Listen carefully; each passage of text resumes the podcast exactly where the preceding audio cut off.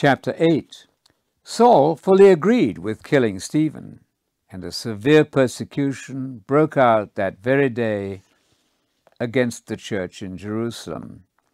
They were all scattered throughout the regions of Judea and Samaria, except for the apostles. Devout men buried Stephen and lamented him loudly.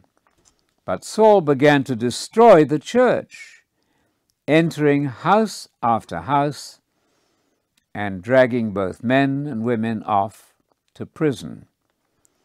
Those who had been scattered went around proclaiming the gospel word. Philip went to the city of Samaria and proclaimed the Messiah to them. The crowds listened with one mind to what Philip said when they heard and saw the signs he was performing. Unclean spirits were coming out of many, shouting loudly, and many who were paralyzed and lame were healed. So there was great joy in that city.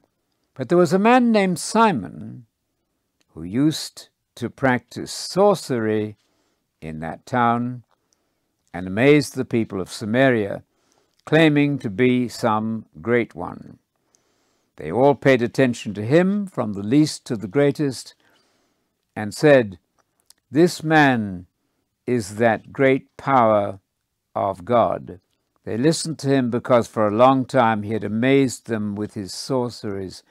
But when they believed Philip, heralding the gospel about the kingdom of God, and the name of Jesus the Messiah, they were being baptized, both men and women.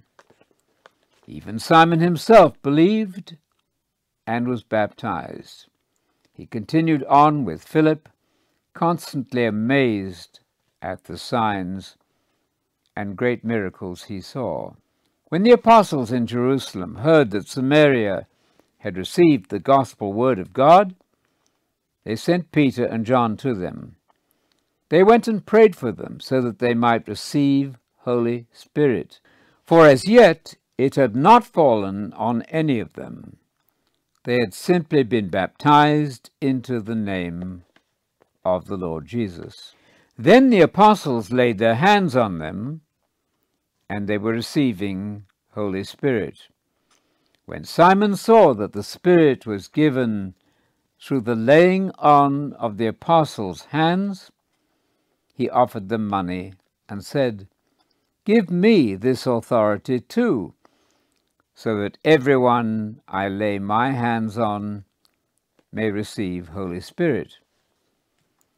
But Peter said to him, May you and your money perish, because you thought that you could get God's gift with money.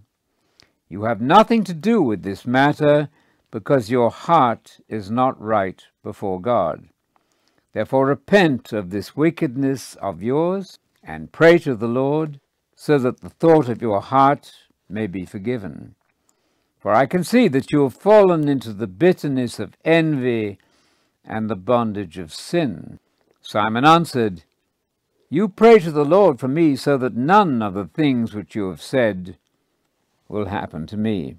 When they had testified and spoken the gospel word of the Lord, they returned to Jerusalem and preached the gospel to many villages of the Samaritans on the way. An angel of the Lord said to Philip, Get up and go south to the road which goes down from Jerusalem to Gaza. This is a desert road. So he got up and went. And there was a eunuch from Ethiopia, a court official under Queen Candace of Ethiopia, who was in charge of all her treasure. He had come up to Jerusalem to worship. He was returning, sitting on his chariot and reading the prophet Isaiah. The Spirit said to Philip, Go up and join him in his chariot. Philip ran up and heard him reading Isaiah the prophet. He asked, Do you understand what you're reading? The man replied, How can I, unless someone explains it to me? And he asked Philip to come up and sit with him. Now, the passage of scripture he was reading was this He was led as a sheep to the slaughter. As a lamb with its shearer is silent, so he does not open his mouth. In humiliation, justice was denied him. Who will tell of his generation? For his life is removed from the earth. The eunuch asked Philip, Please tell me, who is the prophet talking about?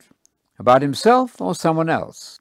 Philip opened his mouth, and beginning with this scripture, he preached Jesus to him as the gospel.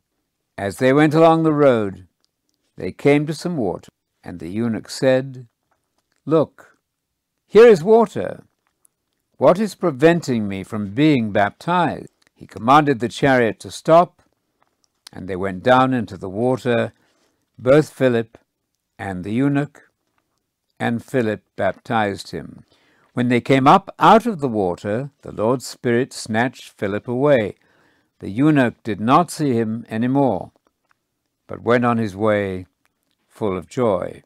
But Philip found himself at Azotus, and as he passed through, he kept preaching the gospel to all the towns until he came to Caesarea.